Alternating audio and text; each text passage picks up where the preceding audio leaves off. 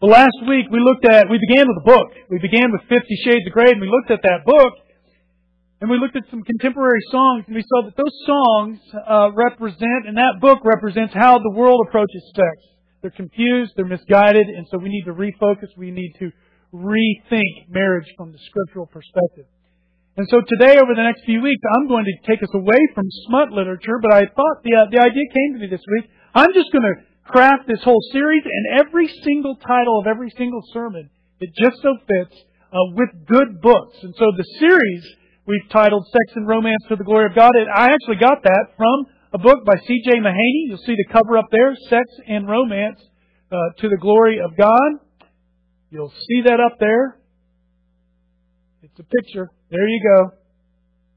And I lent that book out to somebody, so if you have it, please return it. And then there's this one. We don't have a picture for it because I got it here. The ones that I don't have, I put a picture of up there. But this one is a great one. It's called A Celebration of Sex by Dr. Douglas Rosno. And it is the premier guide. He doesn't hold anything back. I was told when we were going through premarital counseling, I could read this like 2 nights before we got married and no sooner, because he doesn't, he kind of takes Song of Solomon, breaks it down, and talks about all the ideas of sex. And then last week, the Song of Solomon, I'm just going to title that The Book of Romance by Tom Nelson. That is the guy that I studied under for several years. And he's the one that, when I originally heard the Song of Solomon taught, he was the one that taught it. He's got a book out there called The Book of Romance. We've got some CDs here floating around. I would listen to those with your spouse. And today we're going to look at Intimacy Ignited. There should be a picture up there, or I have it right here. This is a great book. It says, Fire Up Your Sex Life with the Song of Solomon. And it's got an 8-week Bible study included. So I said, honey, we need to study this together. And those are the titles. Next week we'll have another book. And all these books, I chose these because all these books can help you. And if you're a single, you can talk to me or one of the elders or someone here who's married, and we can kind of guide you into which books to read now, which books to read later. Intimacy Ignited. That's by Jody and Linda Dillow, and as it says, Solomon jumps right in on this reflection. There's no wading into the pool, wait till it gets a little warmer. He dives right in. He jumps right in. He strikes that match of passion, and he lights it up with love. And so what we're doing today is we're going to talk about sex. We're going to talk about passion and purity, and it can happen. And so the question I want to ask and answer today is, what is the basis and what are the boundaries for sex? We're going to look at Song of Solomon, chapter 1, verse 2 through 2:7. So we're going to look at about 23 verses today. This is, like I said before, a reflection on past conversations, past actions, etc.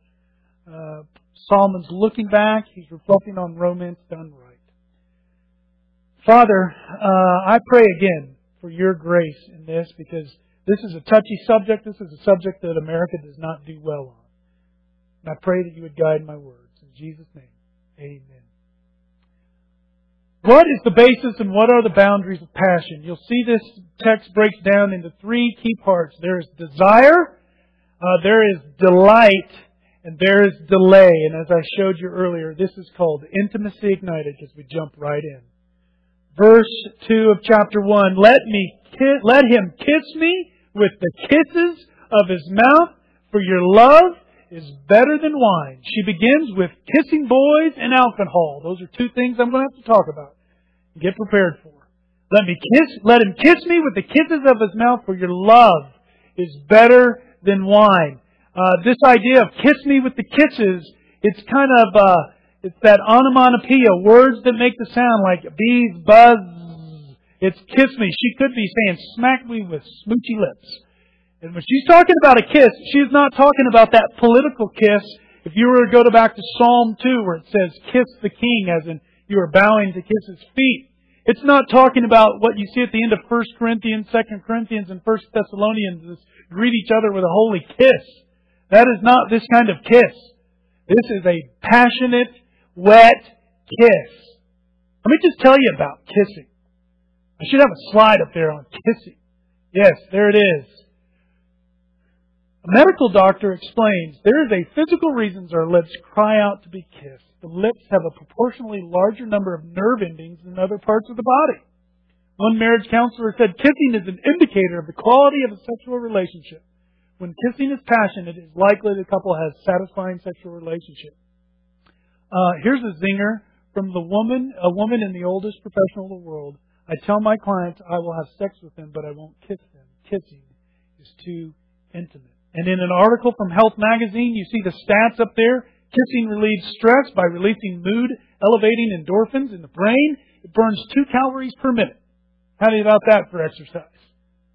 So for 1 hour, that's 120 calories, babe. I'm here to help you out. It firms the muscles in your face.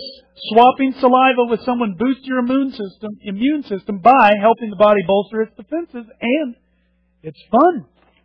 Here's what some other poets have written about kissing.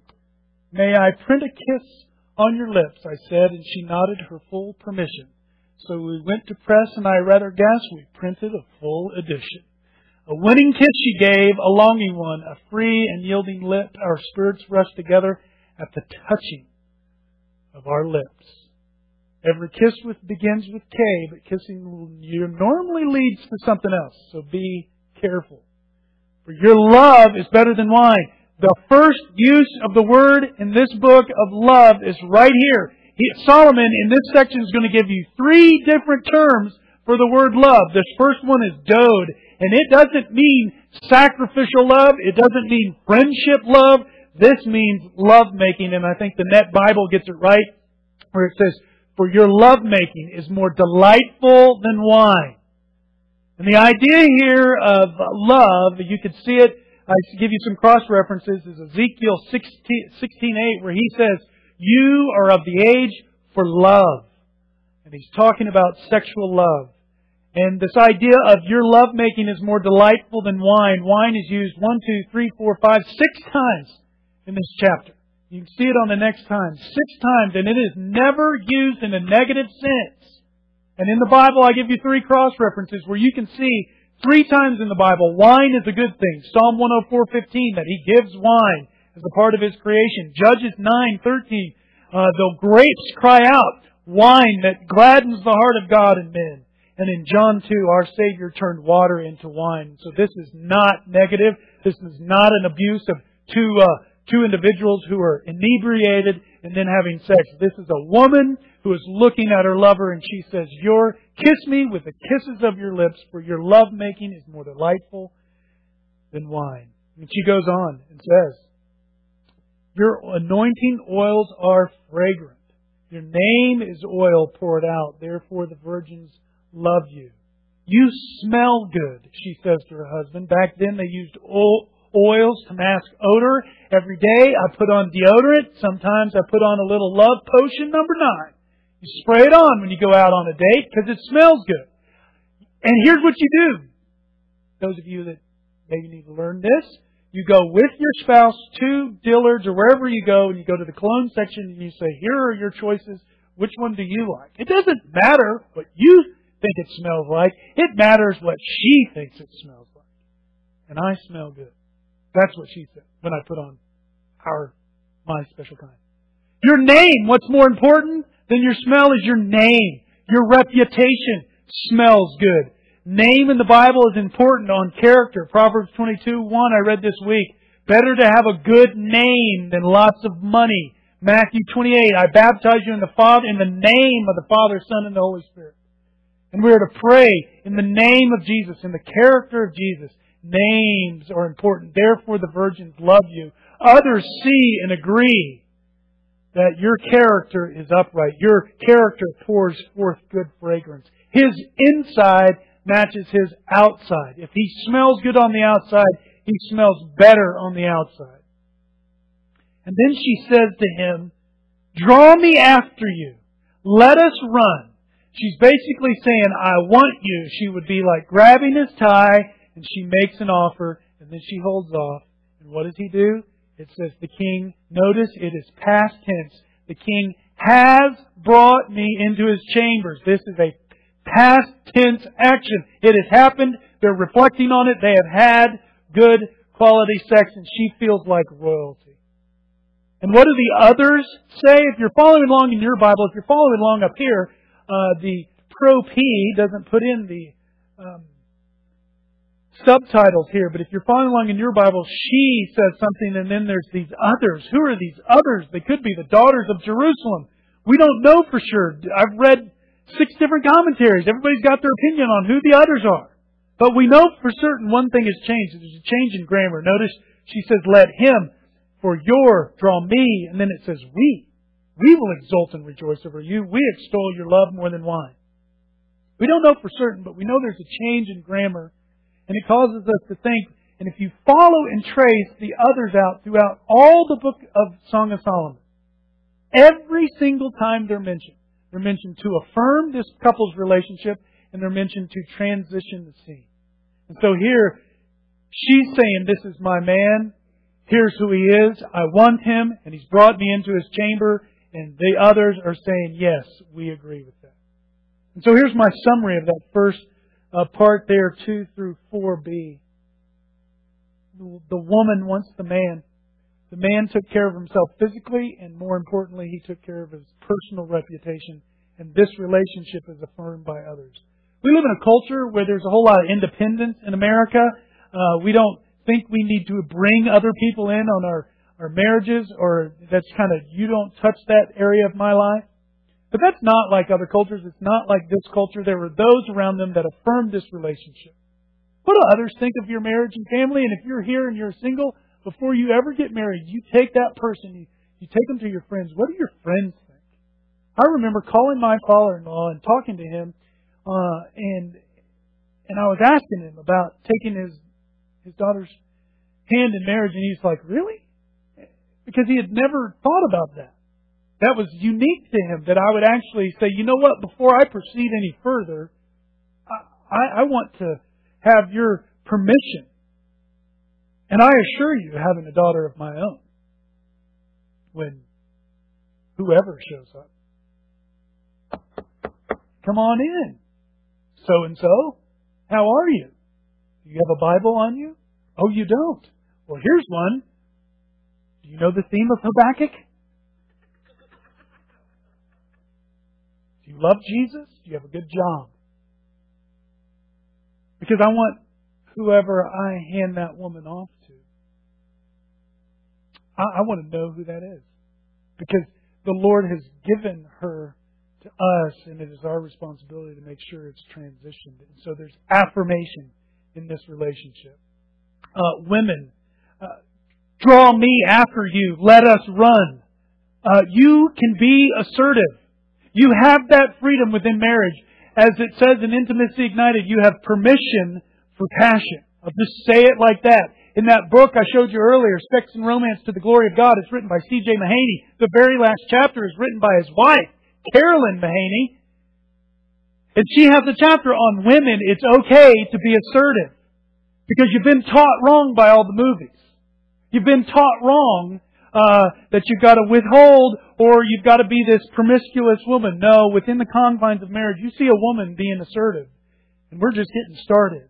Men, take care of yourself physically, but most important, take care of your reputation. And it comes to my last thing I want to say here, and there should be a handout of this.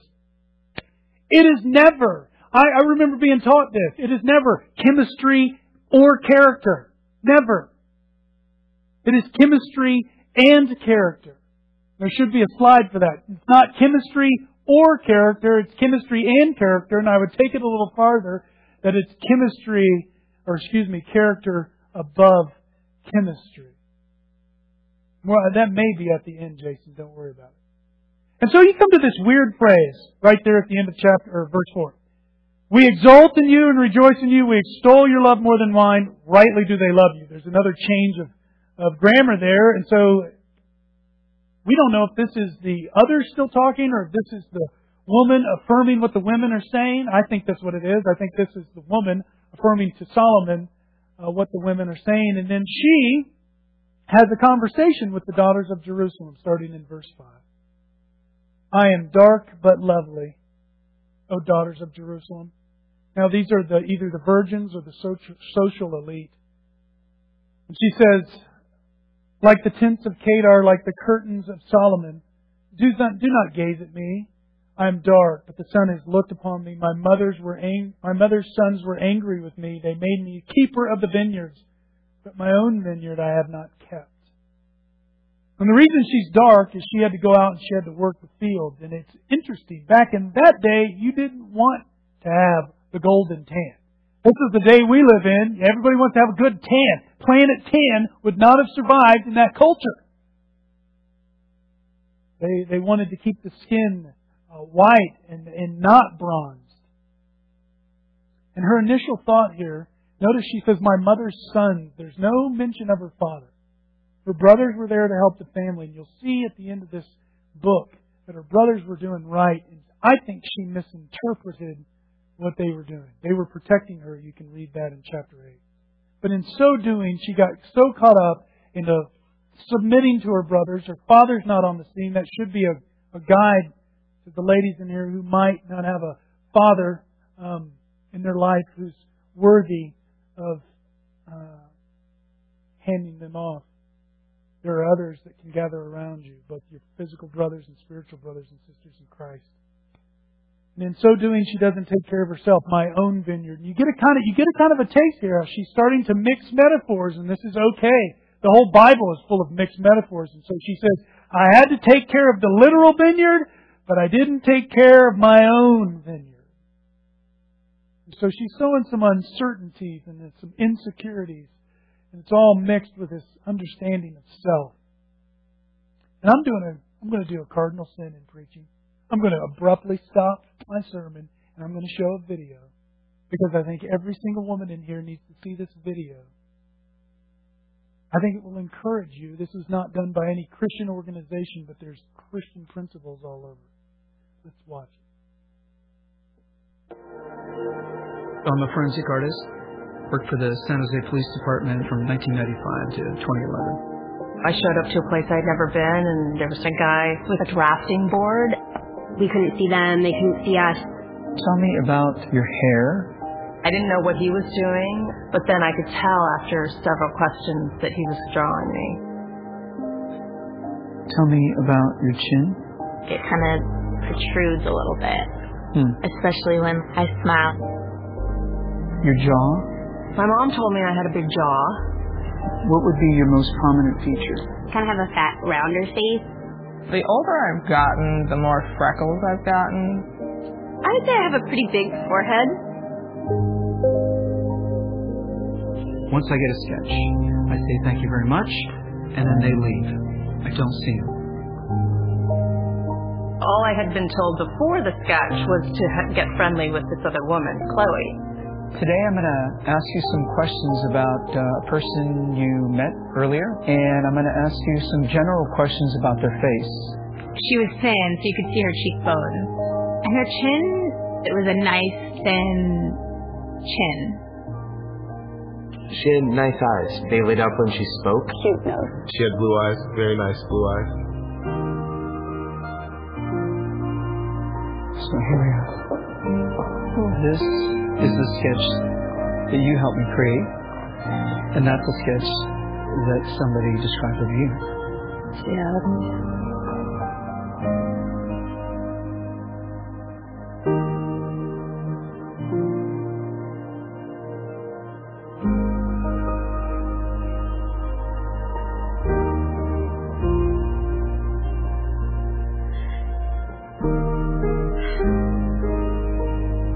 She looks closed off and sadder too.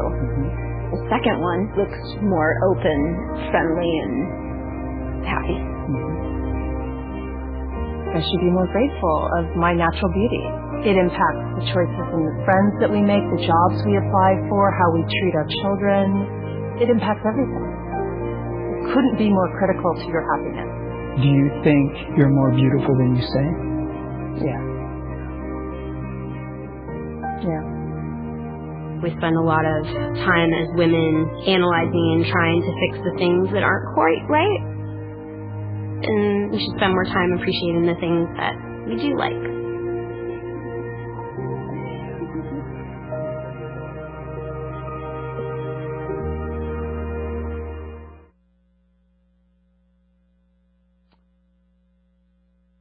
My sweet bride painted a picture of Psalm 139, 13 and 14, put it up on the wall because we wanted our little girl to know she is fearfully and wonderfully made from the beginning.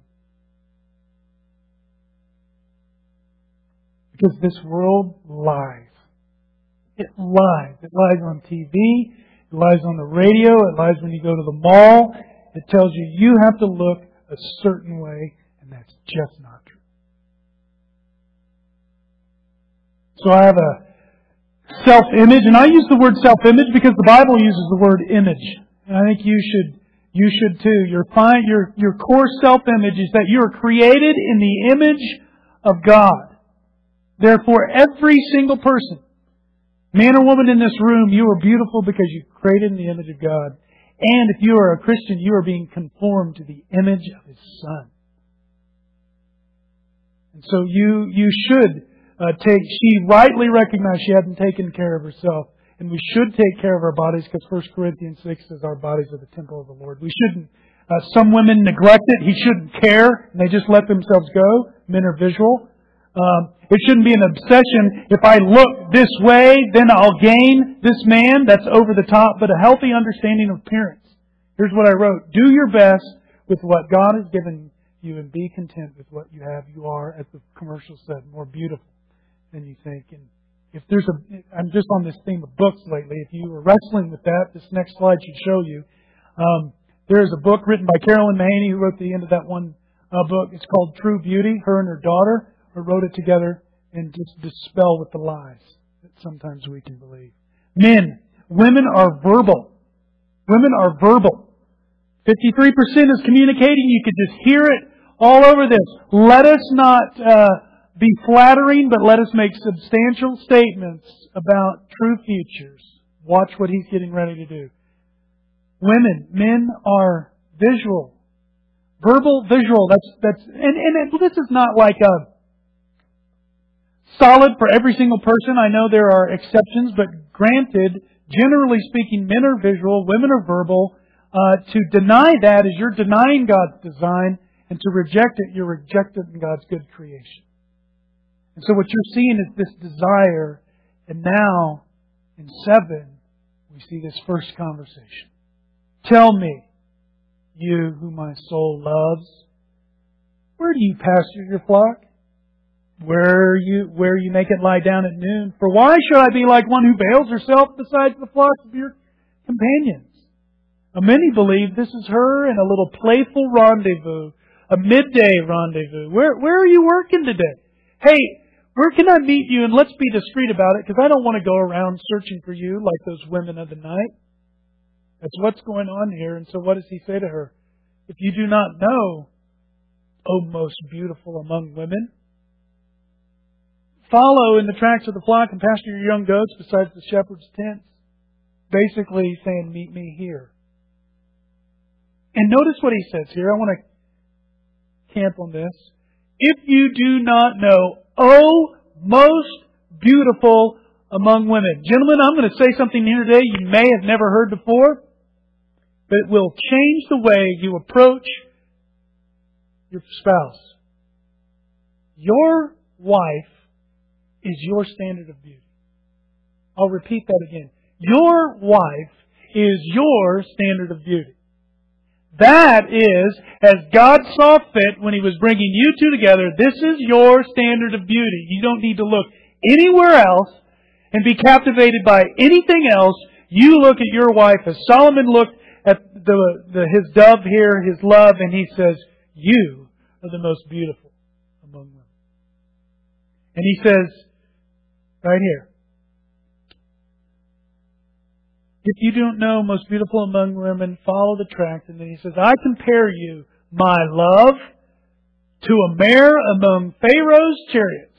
I compare you to a horse. Now, next slide shows you the second use of the word love here. If the first one was dod, this is ra'ah, this is friendship. I compare you, my friend. The New American says, my darling. Isn't there a country song? Darling. I compare you, my darling. Not only is there this passionate love-making, dod in the Hebrew, there's this rahah, this friendship. I compare you to a mare among Pharaoh's chariots. You see the next slide, he's probably thinking of 1 Kings 10:26, where he has all these horses. And he says, you're more valuable than any other horse. He's basically saying you're one in a million. So if you're going to call your wife a horse, you've got to quickly follow it up, meaning you're one in a million. Some commentators, this is how corny this is, some have said, well, she had haunches suitable for childbearing. Come on. Come on. And then he goes on, he doesn't stop there. Your cheeks are lovely with ornaments, your neck with the string of jewels. He goes on and the others say, and they affirm this, we will make for you ornaments of gold studded with silver. So here he compares her to a horse. He says, you're one in a million. If you've ever stood by a horse, there's this hidden power that's kind of unsettling. I think that's what Psalm is. It's like, when I get around you, I just feel different. And notice, he says, your cheeks are lovely with ornaments, your neck with a string of jewels, and they affirm that. It's okay to put on, if you can afford it. Jewelry is okay. I know there's some Christian churches out there, don't wear makeup, don't wear jewelry. They take this, you've got to just look natural. No. Put on a little makeup. That's good. He puts on cologne, you put on makeup. She's wearing a ring today. We were talking about this morning. I don't have a whole lot of money, so I can't be getting a whole lot of jewels, but I came into some jewels, and we had them set in a little ring, and she thought she would wear it today. It's good. It flatters you. You make that ring look good. Huh? Huh? You like that? Don't call your wife a horse. And horses then were modes of transportation. I would even refrain from say, baby, you're as sleek as a 300Z. Probably wouldn't go there. Now, if she's into NASCAR, it's a whole different thing. But not going to work with my wife. You can say, you make that dress look good. And so we've moved from the nighttime chambers to a noontime secret place. And now we're going to go to mealtime. Passion is an all-day process. Verse 12, while the king was on his couch, that's probably around the table, the dinner table there, my nard gave forth its fragrance. She too had her own love potion number 9. She smelt good. And she then speaks and says, my beloved is to me a sachet of myrrh that lies between my breasts. She's thinking about this guy. She's wanted him. He's brought her into her chambers. She sought after him. Here they are having dinner. Like last night, I went out to dinner, took my wife to a nice dinner, just looking into her eyes. I did not have her quote about sachets and myrrh. It's just a different culture. But here's what it doesn't mean. It doesn't mean it's the kind of glory and on this is the pure milk of the Word and this is the Old Testament and the New Testament. That's just not true. She's saying that this myrrh lies between her breasts and gives off this fragrance. She says, you're like fragrance to me. I want to spend the night with you. My beloved is to me a cluster of henna blossoms in the vineyards of Ein Gedi. And so she's just over the top in her communication to this man. She says, fragrant scents help. This place called Ein Gedi, it's a place, if you were to look at it on a map, it is a place of relatively posh bushes and vineyards in this arid climate. People longed to be there. David longed to be in Ein Gedi. It says he went there to Ein Gedi and he refreshed himself. And so he says, you are this place for me. And he could easily say that of her. And so this Ein Gedi is a place. It's a perspective. It's ladies, when your husband comes home from work, give him about 20 minutes. Have a plate of nachos sitting there. And just say, I know you were in the workforce all day.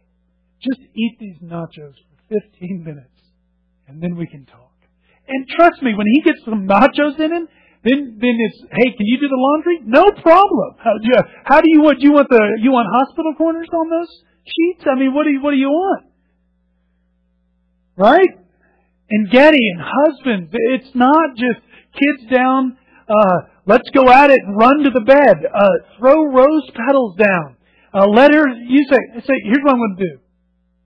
Sometime, or maybe I've done this. Got to be careful here. I'll put the kids down. You go take a bath. She opens the door and there's these rose petals and then there's candles lit. It's Ein Gedi. The bed is made. The lights are dim. There's not towels of laundry here. I don't have my stacks of commentaries.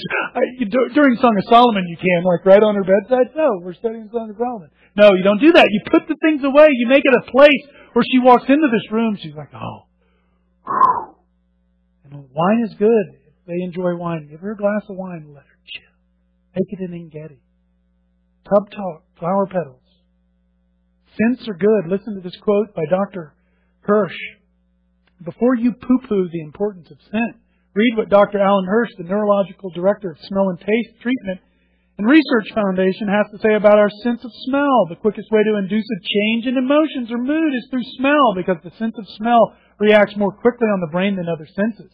He reports that the top odor for men for the mood of love is a combination of pumpkin pie and lavender. That's just what he says. So you're going to go to City Market and all the pumpkin pie and lavender candles are gone this afternoon. Yeah. Scent is good. Use scents. They were getting kind of cheesy in the book, but it was funny. It makes sense to use scents. It's good. What does he say when she says this? I love this. They're having a little tennis match back and forth. Behold, you are beautiful, my love, my darling. Behold, you are beautiful. Your eyes are doves. Men, tell your wives they're beautiful over and over again. You don't do what that one guy did. You know, that guy said, baby, she comes in weeping. You never tell me I'm beautiful. He said, I told you you're beautiful on our wedding day. Nothing's changed. You don't do that. Over and over again, you tell her she's beautiful. And notice where he's looking. Notice where he's looking. How did he know her eyes were like doves? Peaceful. It's because he's looking in her eye. It's listen to me with your eyes. Last night, walking to a restaurant, flat screen, professional game on there. What do? Swing around. I sit here so she can watch the game. No, just kidding. She doesn't watch sports. But you don't want to, oh baby, you're so beautiful. No, you don't. Look her in the eye. Look her in the eye. Behold, you are beautiful. She goes right back, my beloved. Truly delightful. Our couch is green. The beams of our house are cedar and our rafters are pine. There's some discussion here of where they're at. Some think this is just, she's using the rafter house language to talk about they're out somewhere in the woods. I'm not buying it based upon the fact they've been talking and they're near a couch. I think this is like 1 Kings 7. This is how he built his house, out of these cedars and these rafters from Lebanon.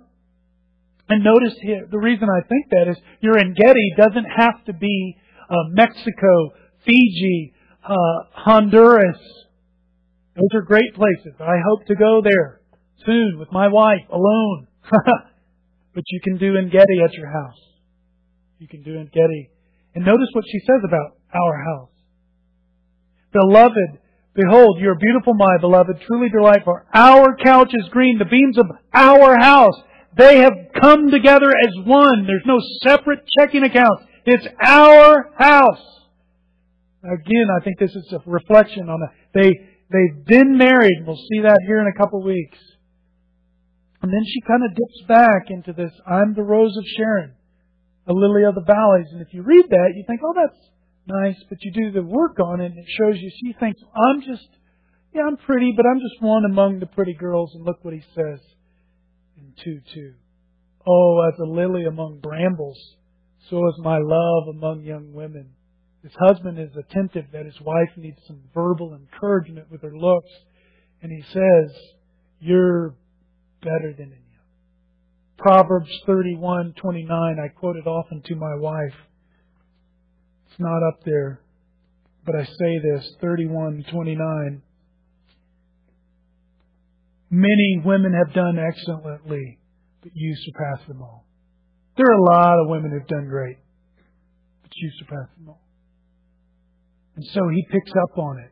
And as I've said before, I'll say it again. Gentlemen, your standard of beauty is not some airbrushed Victoria's Secrets model. Your standard of beauty is your wife. She doesn't even compare. That's what he said. And so with the little talk, little tennis match back and forth of this talk, it always leads somewhere. As an apple among the trees of the forest, so is my beloved among the young men. With great delight I sat in his shadow, and his fruit was sweet to my taste. He brought me to his banqueting house, and his banner over me was love. Sustain me with raisins, refresh me with apples. I am sick with love. His left hand is under my head, and his right hand embraces me. What's going on there? So she responds to him, he responds to her, and she responds to him. And this kissing and talking goes down. They move from the couch probably into the bedroom. And we find our third use of the word love here. In 1:2, it is dod, your lovemaking. In 1:9, it is love. It's ra'ah, it's friendship. And here, your banner over me is love. It is a lover. We've seen a lover. We've seen a friend. And this is the sacrificial love. This is the equivalent to the Greek word agape. It's even in Hebrews, it's ahava. And I remember when I went on to a pastor's conference, we're sitting there in the pastor's conference, we're getting fed, and the guys are like, don't forget your wife. And I'm like, good idea. And they're like, we've got some lotions out there, and it's called ahav. And I'm like, I'm just taking Hebrew. I'm like, oh, love. Love for my love. I often do that. I have a love for you. And she laughs at me, misquoting the Hebrew. The point is, you see all these different kinds of loves wrapped up into this intimacy of this couple. He brought me to his banqueting house and his banner. A banner is what you fly out in front of your house. You see it on the 4th of July. We fly the flag. You see some guys, they have the Broncos banner over there. They don't even just hang the banner. They paint their garage on that. With that sign. But the banner is what you hold up. In Numbers, it's what it said. This is what identified this tribe. And so she's saying, what identifies me to the world and him to the world is his love over me. Everybody has a banner. What are you showing the world to your wife? One of the greatest compliments I got from somebody in this church, we were going through some things, and he goes, you know what, Dad, he said, I'm really struggling with where some are thinking this about you. He said, you know why I say that? I said, why do you say that? He says, because I look at your wife, and I look at your kids. I say, praise the Lord. It doesn't mean I'm perfect by any means, but what it does mean is, by God's grace and for His glory, I can say without any hesitancy that what goes on in our house, there's no dichotomy when it comes to the pulpit. And if you've seen me be rude and obnoxious and angry, trust me, I can be that way at home as well.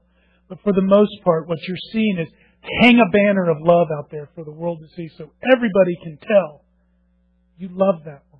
And when you do that, she wants to give herself completely to this man. She is what she calls lovesick. And you can be the doctor.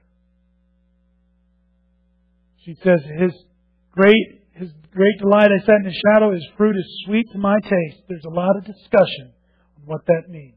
Let me just say it to you like this and be just as discreet as Solomon.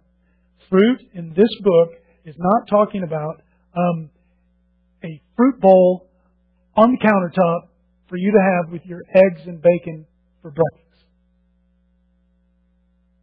Okay?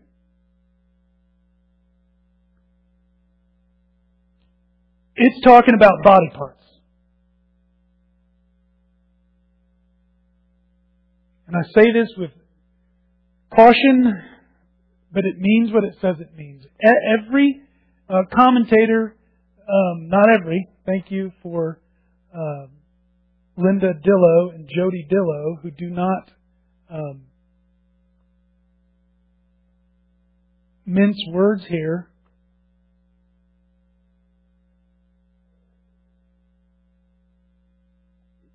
He says in this, and I will talk to you about it.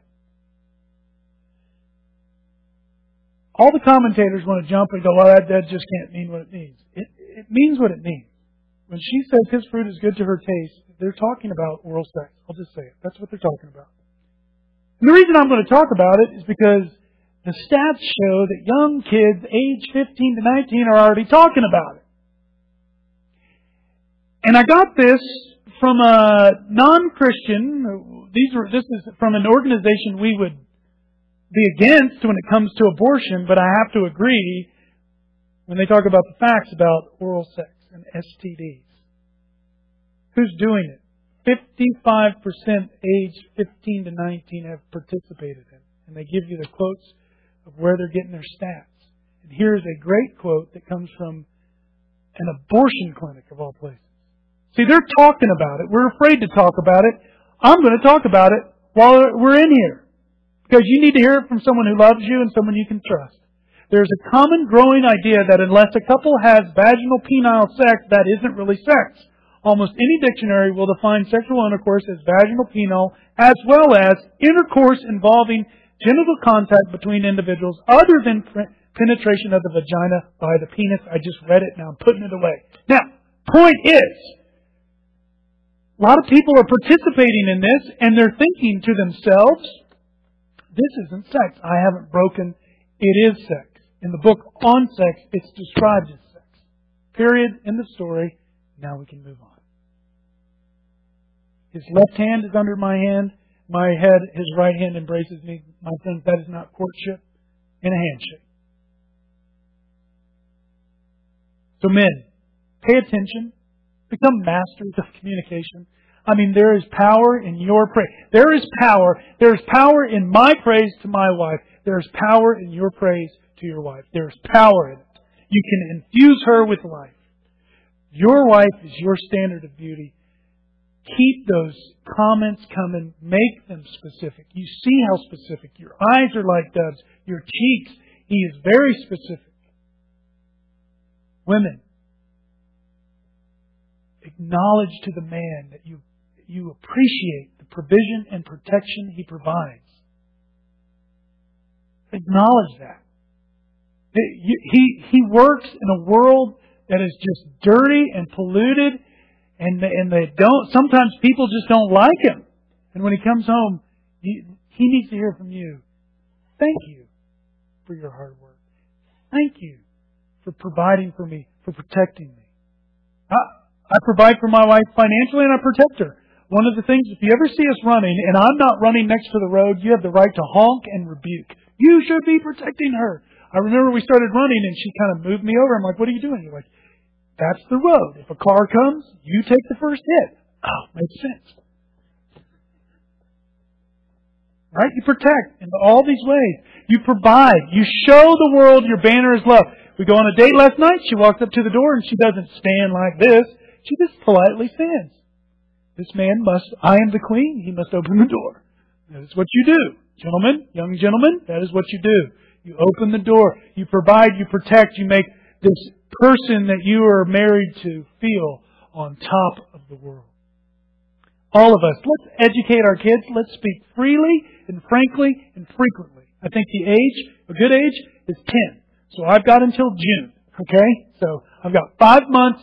I've got 5 months not to say anything. But come June 11th, you can ask me, are you talking frequently, frankly, and appropriately about that with your daughter? Because she's already started that. What does it mean, naked and unashamed? Wow, here we go. I mean, we're not even 2 chapters into the Bible. But we should do it. Educate our kids. Otherwise, they're going to get an education. And here it is. Enjoy each other in the covenant of marriage. Serve and surprise. Enjoy. There's much freedom. But it ends with a delay. If chapter 1, verse 2 through 6 is the desire, and 1:7 through 2:6 is the delight, the sexual delight within marriage, there's this delay. Verse 7, I adjure you, O daughters of Jerusalem, by the gazelles or the does in the field, that you not stir up or awaken love until it pleases. And so there's a time and a place for the steamy scene and the playful teasing. It does not happen before you say, I do. You may want to express it. Ruth did it to Boaz. But you got to wait until Boaz goes to the city gates. And here's the question that always comes up. Common question. You should see it on the next slide. Here's the question. I did singles ministry for 7 years. Next slide there, Jason. Common question that always comes up when he's talking about do not stir or awaken love until it pleases. Where's the line? Bad question. It's a bad question. It's a bad question. Mark Driscoll doesn't say where's the line, but he says when's the time? I think this question's best. How much can you glorify God in that action you're wanting to do? How much can you glorify God? Well, can we kiss and pet? How much can you glorify God? Answer that question for me. And then there's that common question that I'm now getting as I oversaw some young marrieds. Well, we're married now. What's prohibited? What's free? For you, I have printed from that book, Intimacy Ignited, Sexual Acts That God Prohibits. I put it discreetly on the back table over there so no little hands get on that and say, Mommy, what's this mean? So it's back there. But when it comes to sexual relationships, when it comes to the single, I think it's best to go with Ephesians 5:3 NIV. There was a book written on it. But among you there must not even be a hint. Not even a hint. Not even a hint. There will be a time and place for it. There will be a time and place for it. When is that time? After you say, I do. How much can you glorify God? You honor that person that you are not married to as your brother and sister. And so I'll conclude with this. Backing away from this and looking at it as I fall off the stage. If you look at it, you do an aerial view, you see a servant and a queen. You see a king and a shepherd. This message is for anyone, rich or poor, single or married. You see the singles in there, daughters of Jerusalem, virgins. Do not awaken love before its time. So let me talk about desire, delight, and delay. Number one on desire. When it comes to desire is not demonic.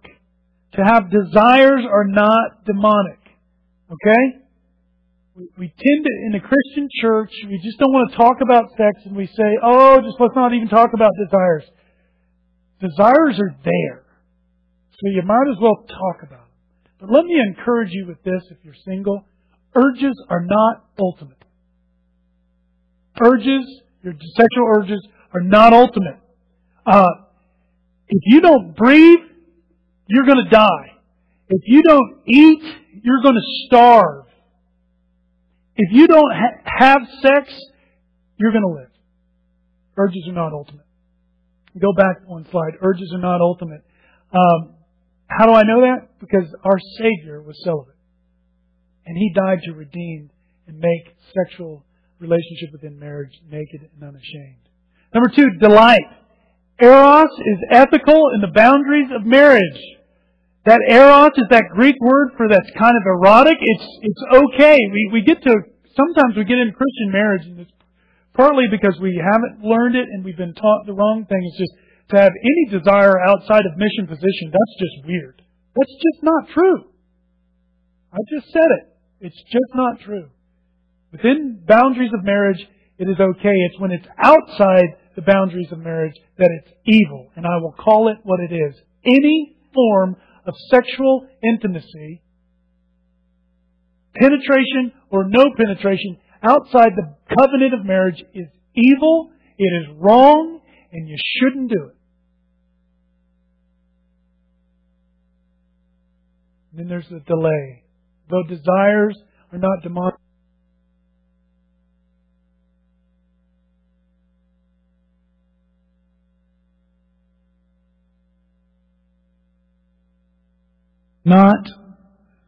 did not enter into marriage a virgin. And I share that with you publicly. My wife and I have talked about it. It is what it is. I remember, where was it? IHOP? Is that where it was? It was an IHOP. This was that conversation that we had. I went to an IHOP. Got her all sugared up on pancakes and hot coffee. No, I said, I got to tell you this. I said, Tom Nelson, who wrote The Book of Romance, told me, after however many times you go out with this young woman, you go and you tell her just who you are and everything. And you lay it out there appropriately. and you say, this is who I am, this, if we were to go down this line, you're going to marry me, this is who you're getting. And if you, that is not something, praise the Lord, we'll go our separate ways. IHOP. This is who I am. But she's a woman of grace.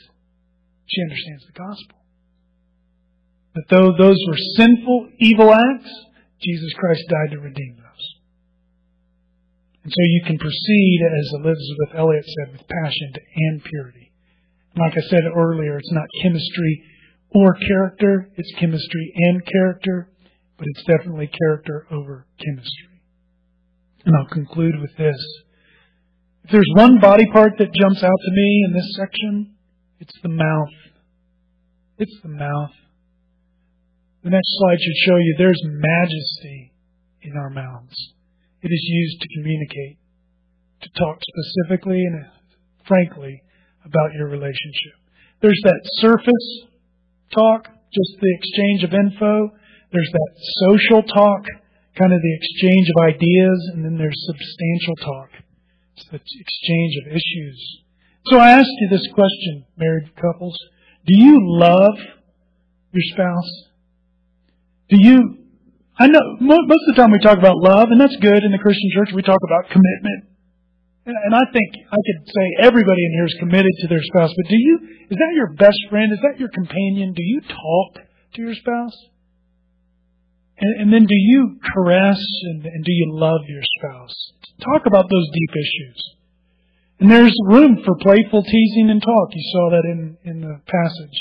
And with your kids, don't just have the talk, have lots of talks. I love that. I learned that this week. You don't just have the talk like one time, like you say it once. Well, you have the talk.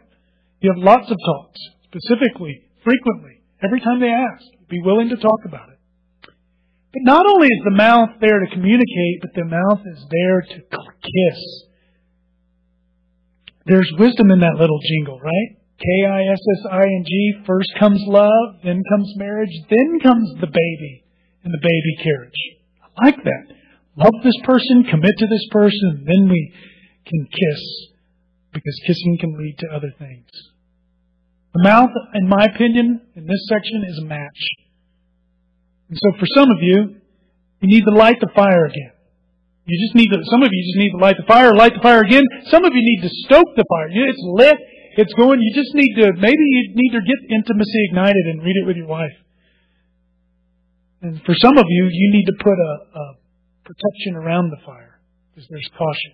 Every kiss begins with K, right? But physical things happen when we kiss. Father, thank you for this time together. Thank you for what you teach us about sex and relationships.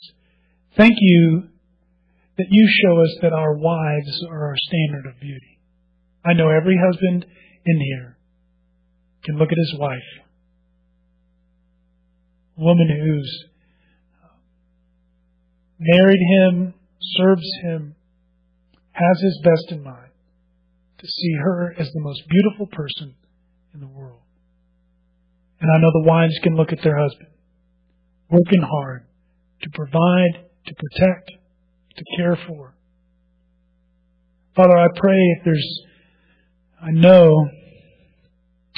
Lord, not all marriages are perfect. No marriages are perfect. And I know some need more work than others.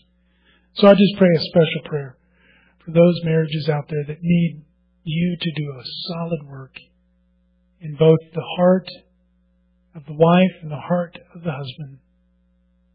Father, would you go and do a work in all our marriages? Would you strengthen them so that the bonds of our marriage would be so strong they would not break? Would you restore the ones that need to be restored? Would you ignite the ones that need to be ignited? I pray for my young single brothers and sisters. God, give them the courage and the character to wait. Lord, their desires are good, they're right, they're given by you. I pray that they would just wait. I pray that you would bring them a mate. I pray that from them would come the next generation. And now, Lord, as we take communion, might we just remember the greatest love, you for us, sending your own Son to die in our place. Pray these things in His name. Amen. As men with communion would come forward, I wanted to do something a little different.